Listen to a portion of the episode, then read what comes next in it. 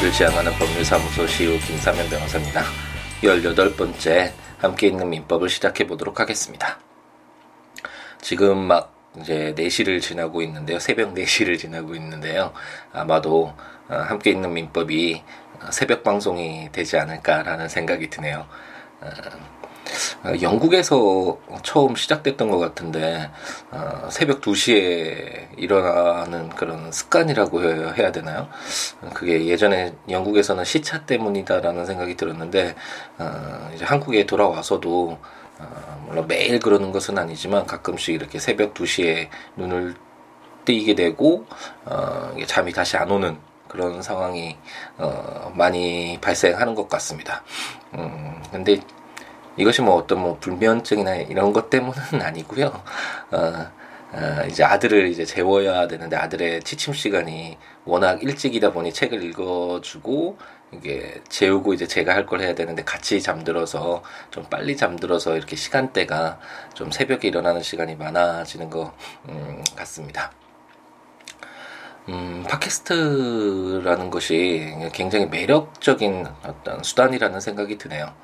어, 이제는 제가 이 팟캐스트를 뭐 의무적으로 해야 되는 것이니까 이렇게 방송을 하는 것이 아니라 정말 즐기면서 하고 싶은 것이니까 이렇게 한다라는 생각이 많이 듭니다. 음, 2시에 일어나서 이제 일 처리를 한 다음 남는 시간 무엇을 할까 이렇게 고민을 하다가 뭐 책을 볼 수도 있고 뭐 강의를 들을 수도 있고 뭐 여러 가지 하고 싶은 것들이 있지만 음, 그래도 시간이 될 때마다 어, 이 팟캐스트 녹음을 해서 어, 여러분들에게 뭐 이렇게 작은 어, 뭐 의미지만 예, 정보를 드릴 수, 있, 정보와 지시, 법률과 관련된 이런 정보를 드릴 수 있다라는 어, 그런 점에 대해서 굉장히 음, 즐기면서 하고 있다라는 생각이 드네요. 어, 시대가 많이 바뀌었다라는 생각이 듭니다. 예전에는 음, 어떤 방송, 어, 국가가 운영하는 어, 또는 대규모 어, 어떤 시설이 시설과 뭐 투자와 돈과 뭐 어떤 이런 기술과 이런 것들이 어, 음, 있어야만 방송이 어, 제작될 수 있고 그런 방 그러한 방송들만 어, 우리들이 이렇게 시청을 하면서 일방적으로 받아들이기만 했는데 어, 이제는 어, 의지만 있다면 이렇게 개인도 어, 이렇게 자신의 의견과 어, 자신의 느낌과 자신이 가지고 있는 것들 이런 것들을 다른 사람들과 음, 공유할 수 있는 어, 이런 사회가 된 것 같고요. 물론 부정적인 측면도 어, 있는 것이 사실이겠지만 음, 이러한 장점들을 잘 살려 나간다면 어, 사회 자체가 음, 좀 변도 변화될 수 있는 긍정적으로 변화될 수 있는 굉장히 강력한 힘이 되지 않을까라는 생각이 듭니다. 요즘 뭐 SNS를 통해서 음, 많은 긍정적인 모습도 보이는 것도 있고 우리 대다수 이 사회를 구성하고 있는 어, 우리 다수의 사람들이 의사가 굉장히 중요하잖아요. 그런 의사들이 어, 이제는 표현될 수 있다라는 거, 이 사회에 표현될 수 있다라는 측면에서 굉장히 좋은 것 같습니다. 어, 예전에 어렸을 때 음, 볼륨을 높여라라는 그 영화를 너무 어, 재밌게 봐서 몇 번이나 봤었던 것 같은데 어, 거기서 보면 어, 소심하고 사회에서 어떻게 적응 학교에서도 적응을 잘 못하는 그 학생이 그 라디오 방송을 어, 이제 진행을 하면서 자신이 가지고 있었던 뭐 감정이나 열정이나 이런 것들을 폭발시키고 이런 것들이 어, 그 학생들 그 지역에 살고 있는 학생들에게 동감을 얻어서 어, 그런 것들이 음, 어떤 자신들의 가지고 있었던 뭐 스트레스나 이런 것들이 치유되는 어, 그런 내용을 담고 있는 영화였는데 그걸 보면서 어, 방송 정말 해보고 싶다라는 생각을 했었던 것 같습니다. 근데 이렇게 팟캐스트를 통해서 음, 물론 내용은 약간 다르지만 법률이라는 어, 다소 딱딱한 주제를 가지고 하고 있지만 어, 이렇게 방송을 통해서 음, 여러분들과 이렇게 만날 수 있는 시간을 갖게 돼서 개인적으로 너무 좋고 즐거운 시간이 아닌가라는 생각이 듭니다. 네, 처음 사설이 너무 길었는데 어, 지금 저희는 어, 민법을 읽고 있고 민법 중에 어, 가장 기본적인 내용들을 공통적인 내용들을 뽑아서 민법 총칙이라는 어, 이런 틀 속에 어, 담아놓고 있는데 그런 민법 총칙을 읽고 있고 민법 총칙은 어, 처음에 뭐 민법의 대원칙 을 어느 정도 언급을 한 뒤에 어, 그럼 어떤 사람들, 어떤 주체들이 있는가 그런 부분들과 관련돼서 그 주체들이 만약 능력이 제한된 능력을 갖고 있는 사람일 경우에 어, 또 어떻게 처리할 것인가라는 그런 부분 주체 부분을 읽었고 어, 또 다른 이제 자연인 외에 법률행위의 또 다른 어, 주, 어, 중요한 주체인 법인 관련된 내용. 물론 법인의 경우엔 상법이 어, 주로 규정되어 있지만 자세하게 규정하고 있지만 어, 일반적인 내용으로서의 법인이 어, 이제 규정되어 있는 것을 함께 읽어보았었고요. 이런 주체 부분과 어, 관련된 내용들을 한번 읽어보고 그 다음에 이제 객체 주체가 있었으면 어떤 대상 이 필요하잖아요. 그런 객체 부분과 관련된 어, 물건에 관련된 규정들을 한번 읽어보았었고 어, 이제 음, 가장 중요한 부분이라고 어, 제가 수차례 말씀드렸는데 가장 중요한 부분 중에 하나인 법률행위 부분, 어, 이제 행위 부분에 관련돼서 어, 이제 어, 규정들을 읽기 시작했고 법률 행위란 어, 어떤 법률 효과를 발생시키는 건 여러 가지 법률 요건이 있을 수 있는데 그런 법률 요건 중에 하나인데 어, 이 법률 행위의 특색은 당사자의 의사, 어떠한 의사 표시 가 있는지 의사 표시를 필수적 요소로 하는 법률 요건으로서 어떤 당사자의 의사에 따라서 법률 효과가 발생하는 그런 법률 요건이다. 라는 거 말씀드렸고 당연히 사적 자치가 중요시되는 민법에서 어, 이런 법률 행위 당사자의 의사가 의사를 통해서 해석하고 법률 효과를 부여하는 법률 행위는 매우 중요한 부분을 차지하고 있다라는 점도 말씀드렸습니다. 음, 법률행위를 들어가서 이제 총칙 부분 어, 느 경우에 법률행위가 뭐 무효가 되는지 그런 법률행위와 관련돼서 뭐 임의 규정이나 간섭이 있을 때 어떤 것들을 뭐 우선시 우선 적용할 것인지 이런 부분과 관련된 총칙을 읽어보았고 지난번 시간에 이제 그 법률행위의 필수적 요소인 의사표시. 그럼 의사표시란 것을 어, 어떻게 해석해야 되느냐 라는 점이 문제될 수 있는데 그러한 의사표시를 규정하고 있고 다만 의사 뭐 교과서와 같이 친절하게 이렇게 순서대로 규정하고 있는 것이 아니라 의사 표시는 원칙적으로 당사자가 어, 의도한 대로, 의사한 대로, 자기가 목적한 대로 그런 법률 효과가 일어나는 것이 일반적이겠지만, 다만, 뭐, 비진이 의사표시라든지, 통정한 허위 의사표시라든지, 착오로 인한 의사표시라든지, 사기 강박에 의한 의사표시라든지, 어, 이런 어떤 하자 있는 잘못된 의사가 어, 표현됐을 경우에 이럴 경우에 어떻게 법률 효과를 부여할 것인가라는 점이 바로 107조, 108조, 109조, 110조였다라는 거 말씀드렸습니다. 잠시 지난번에 했던 어, 규정들을 어, 한번 읽어보고 어, 지나갈 텐데요. 107조는 진이 아닌 의사표시라는 제목으로 의사표시는 표의자가 진이 아님을 알고 한 것이라도 그 효력이 있다라고 해서 비진이 표시는 원칙적으로 효력이 있고 다만 상대방이 표의자의 진이 아님을 알았거나 이를 알 수 있었을 경우에는 무효로 된다라는 그리고 전항의 의사표시의 무효는 선의의 제3자에게 대항하지 못한다는 어, 그리고 제2항의 경우에 선의의 제3자에게 대항하지 못한다라는 이런 내용들은 이 하자 있는 의사표시에 공통적으로 음, 적용되는 왜 이런 규정들이 규정되어 있는가라는 부분은 어, 음, 지난 시간에 말씀드린 것 같고요. 아, 네. 새벽이다 보니까 목이 잠기네요. 108조는 어, 이제 통정한 허위 표시, 비진입 표시는 당사자가 이게 진이 잘못된 의사 표시를 그냥 했던 경우를 의미한다면 108조 통정한 허위 의사 표시는 이제 당 어, 표 의자뿐만 아니라 그 의사 표시를 하는 사람뿐만 아니라 그 사람이 어 이제 상대방 다른 사람과 서로 짜고 어 이제 거짓된 어, 허위의 의사 표시를 한 경우 그때 효력을 어떻게 부여할 것인가 그것은 바로 무효로 한다라고 제1항에 규정되어 있습니다. 제 109조는 이제 착오로 인한 의사표시인데 의사표시는 법률행위 내용의 중요 부분에 착오가 있는 때 그럼 어떻게 할 것인가 이런 착오가 있는 행위는 취소할 수 있다라고 규정하고 있고요. 하지만 그 착오가 표의자의 중대한 과실로 인한 때에는 취소하지 못한다라고 해서 무조건 어, 어떤 법률 행위를 하는데 아 나 잘못했어 내가 착각했어 그렇다고 해서 모든 법률 행위를 취소할 수 있다라고 하면 거래 안전이 어, 심각하게 어, 침해가 되겠죠. 그렇기 때문에 어, 좀 착오로 인한 의사표시를 취소하기 위해서는 엄격한 요건을 어, 갖추어야 된다라는 점도 말씀드렸던 것 같네요. 제 110조는 사기 강박에 의한 의사표시로서 사기나 강박의 의사표시는 그럼 어떻게 처리할 것인가? 취소할 수 있다라고 110조 제1항에서 규정하고 있고 상대방 있는 의사표시에 관하여 제3자가 사기나 강박을 행한 경우 상대방이 그 사실을 알았거나 알 수 있었을 경우에 하나요 그 의사 표시를 취소할 수 있다라고 했고 어, 이게 어떤 의미인지는 제가 예를 들어서 설명을 드렸던 것 같습니다.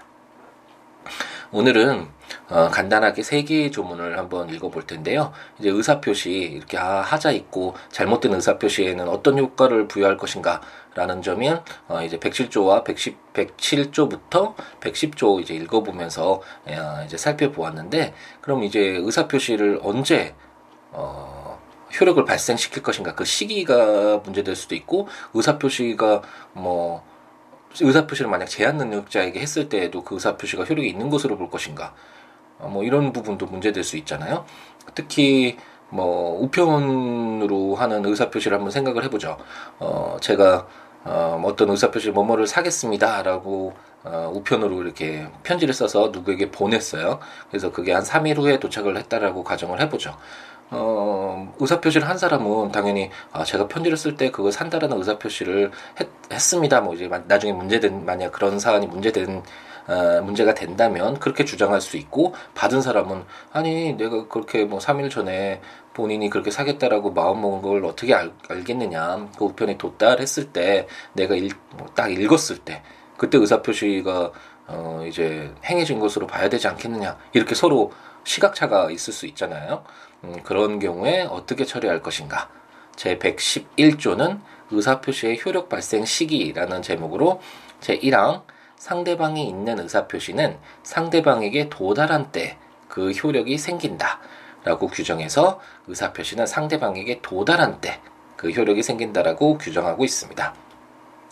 음, 아까 조금 전에 말씀드린 그 예에서 뭐 살펴봤듯이 어, 상식적으로 생각해 보아도 의사표시가 본인이 바랄 때 보다는 상대방은 전혀 알 수가 없으니까 도달해서 그 상대방이 실질적으로 그 의사표시를 알 수 있을 때 효력을 어, 발생시키는 것이 상식적으로도 맞고 다만 이제 뭐 상법이나 특별법 동 어, 특별법 등을 보면 음, 이제 의사표시를 좀더 어, 이걸 발신주의라고 하고 도달했을 때 효력이 발생하는 걸 도달주의라고 하는데 이렇게 의사표시를 어, 했을 때 그럴 때 효력을 부여하는 예외적인 경우들이 이제 많이 볼 수 있는데 어쨌든 원칙적으로는 상대방에게 도달한 때 그 효력이 생긴다라고 생각을 하시면 될 것 같고요. 제 2항은 의사 표시자가 그 통지를 발송한 후 사망하거나 제한 능력자가 되어도 의사 표시의 효력에 영향을 미치지 아니한다라고 규정하고 있습니다. 이것도 상식적으로 생각을 해 보면 의사 표시가 만약 정상적으로 어, 행해졌다면 어, 하지만 도달하기 전에 그 의사 표시를 한 사람이 이제 사망을 했다라고 가정을 해보죠. 하지만 그 사망한 어, 사망했다라는 사실은 그 이후에 발생한 것이고 그 의사 표시 자체는 어, 그 의사 표시를 할 때 그 자체는 어, 어떤 뭐 하자가 없는 어, 적법한 어, 의사 표시라고 할 수 있겠죠. 그런 의사 표시가 어, 이제 상대방에게 도달되었다면 당연히 그 의사 표시의 효력 을 인정을 하는 것이 뭐 상식적으로 당연히 맞겠죠. 그래야지만 그 상대방과 뭐 거래 안전이라는 거래 안전의 보호라는 민법의 취지도 어, 음, 보호할 수 있을 것입니다.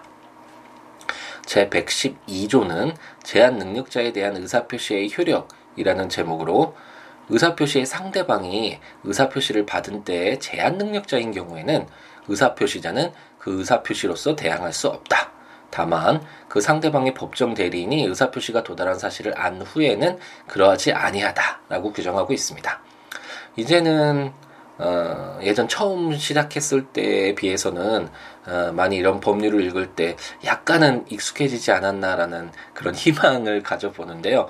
어, 왜냐하면 음, 이제 이 본문을 우선 보면 어, 의사표시를 했는데 만약 그 의사표시를 제대로 어, 받아들일 수 없는 제한 능력자인 경우에 어, 그 의사표시의 효력을 그대로 발생한다라고 하면 그 수령하는 사람, 그 상대방으로서는 또 심각한 피해가 있을 수 있잖아요. 그렇기 때문에 제한 능력자인 의사 표시를 받는 자가 제한 능력자인 경우에는 그 의사 표시로서 대항할 수 없다라고 해서 어, 실질적으로 음, 정상적으로 어쨌든 자신의 의사가 표현되고 그 의사 표시가 상대방에게 어, 효력을 발생하기 위해서는 어, 그 상대방이 그 제한 능력자가 아니라 정사 어, 능력자여야 된다는 그 의사 표시를 정당하게 수령할 수 있는 그런 능력이 있어야 된다라고 규정하고 있고 하지만 단서에서 다만 그 상대방의 법정 대리인이 의사 표시가 도달한 사실을 안 후에는 그러하지 않는다. 왜냐하면 이제 법정 대리인 제도를 둔 이유 자체가 제가 제한 능력자 부분과 관련된 내용을 아, 규정들을 읽을 때 말씀드렸듯이 어, 이제 제한 능력자가 법률 행위를 함에 있어서 어, 뭔가 다소 부족하기 때문에 미흡하기 때문에 이를 보완해 주는 역할을 하잖아요. 그렇기 때문에 법정 대리인이 이미 의사 표시가 도달한 사실을 알았다면 이것은 뭐 당연히 어, 이 의사표시의 효력을 발생시키는 것이 뭐 당연하겠죠. 어, 여기서 의사표시의 효력을 발생시켰다라고 말씀드리는 게 약간 어, 잘못된 것일 수도 있는데 어, 대항할 수 없다라는 이 부분과 관련돼서 약간 뭐 해석의 여지는 있겠지만 어쨌든 가볍게 어, 아 상대방이 만약 내가 의사표시를 했는데 어, 그 의사표시를 받는 사람이 어, 미성년자 다 그러면 어, 상대방으로서는 아, 이 의사표시 나 받은 그런 뭐 어, 제가 만약 음, 뭐 제한 능력자에게 미성년자에게 어, 뭐 미성년자가 어, 가지고 있는 뭐 시계 개인적인 시계를 뭐 사겠습니다 이런 뭐 의사 표시를 했다고 하더라도 나중에 음, 그 미성년자가 어, 나 저는 뭐 그런 의사 표시를 어, 제대로 받을 능력이 없었고 그런 의사 표시가 어떤 것을 의미했는지 어, 뭐알 수 없었다 이런 주장을 했을 때그 어, 그 의사 표시를 한 사람은 그 미성년자에게 어, 자신이 했던 의사표시에 뭐 효력이 발생했다라는 그런 내용을 이제 주장하지 못하게 되겠죠. 아, 좀 말이 더 어려워졌는데 어쨌든 어쨌든 효력이 없다. 그 의사 표시를 했는데 그 상, 대방이 어, 제한 능력자인 경우에는 그 의사 표시의 효력이 정상적으로 발생하지는 않는다라고 생각을 하시면 될 것 같습니다. 제 113조는 의사표시의 공시송달이라는 제목으로 표의자가 가실 없이 상대방을 알지 못하거나 상대방의 소재를 알지 못하는 경우에는 의사표시는 민사소송법 공시송달의 규정에 의하여 송달할 수 있다라고 규정을 하고 있습니다. 어, 공시송달이라는 것은 음, 이제 민사소송법 어, 어, 민사소송법 194조 내지 196조에 이제 규정되어 있는데 음, 어, 제가 지금 하고 있는 사건을 예로 들어드리면 어, 편하겠네요. 어, 그, 제 의뢰인 이제 소를 하나 제기를 했는데 제가 선임을 해서, 어, 이제 상대방 주소가, 어, 공식, 그, 공적인 문서에 의해서 이렇게 딱 나와 있는 주소였어요. 그러니까 주민등록번호는 알지 못했고요. 그래서 그 주소로 이렇게 소를 제기했는데, 어, 그, 계속 수령이 안 되는 거죠. 상대방이 받지 않는 것이죠. 그래서 이제 송달이 안 됐고 정상적인 송달이 안 됐고 그로 인해서 이제 특별 송달을 진행 중이었는데 이제 특별 송달이라는 것은 이제 음 그러니까 낮 시간에 정상적으로 이제 우편물이 오고 갈 때 그 상대방이 없었기 때문에 뭐 야간 밤이나 아니면 휴일에 송달을 한번 해보는 거죠. 가서 문서를 아, 소장을 이제 전해주기 위해서 이렇게 특별 송달을 진행하고 있는데 공시 송달 명령이 바로 내려졌더라고요.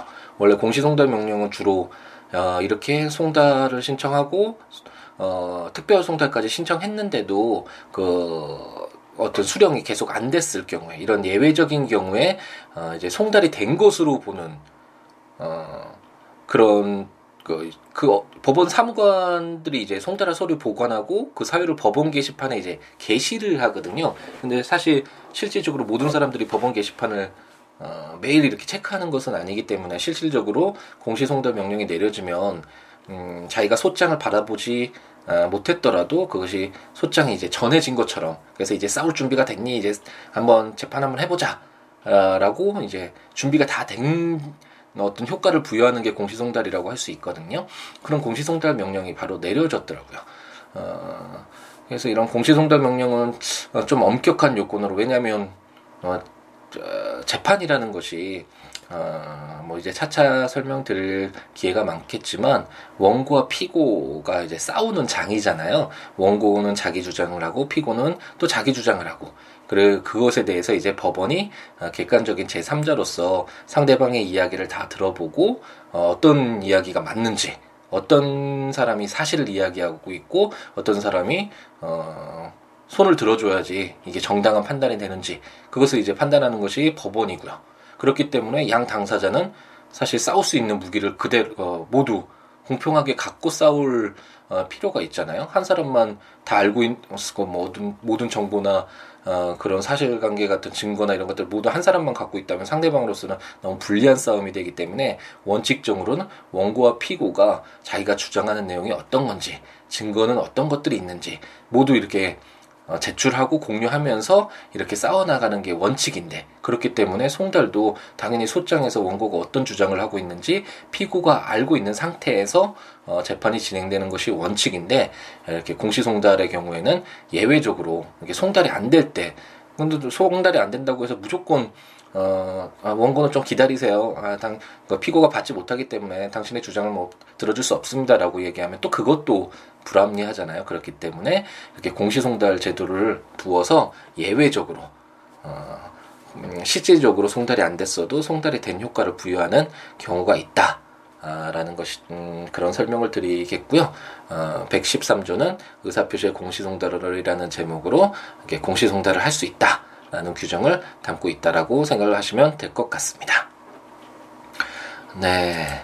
오늘은 세 개의 조문만 어, 읽어보았고요. 의사표시를 어, 이것으로서 이제 정리하는 어, 그런 시간이 됐다고 생각하시면 될 것 같고 이제 다음 시간부터는 그럼 법률 행위를 본인이 할 수도 있지만 대부분은 본인이 하겠지만 어, 본인 외에 이제 다른 사람을 시켜서 자신이 어, 하고 싶은 그런 법률 행위를 이제 대신 시키는 경우도 있겠죠. 그런 경우를 이제 대리라고 하는데 이런 대리 제도와 관련돼서 어, 한번 읽어보도록 하겠습니다. 제가 처음 공부를 시작할 땐 어, 가장 어려운 부분이 있더라고요. 이 대리라는 것이 어, 대리라는 규정들이 어떻게 규정되어 있는지 그런 점에 대해서 한번 읽어보면서 한번 이야기를 나누는 시간을 갖도록 하겠습니다.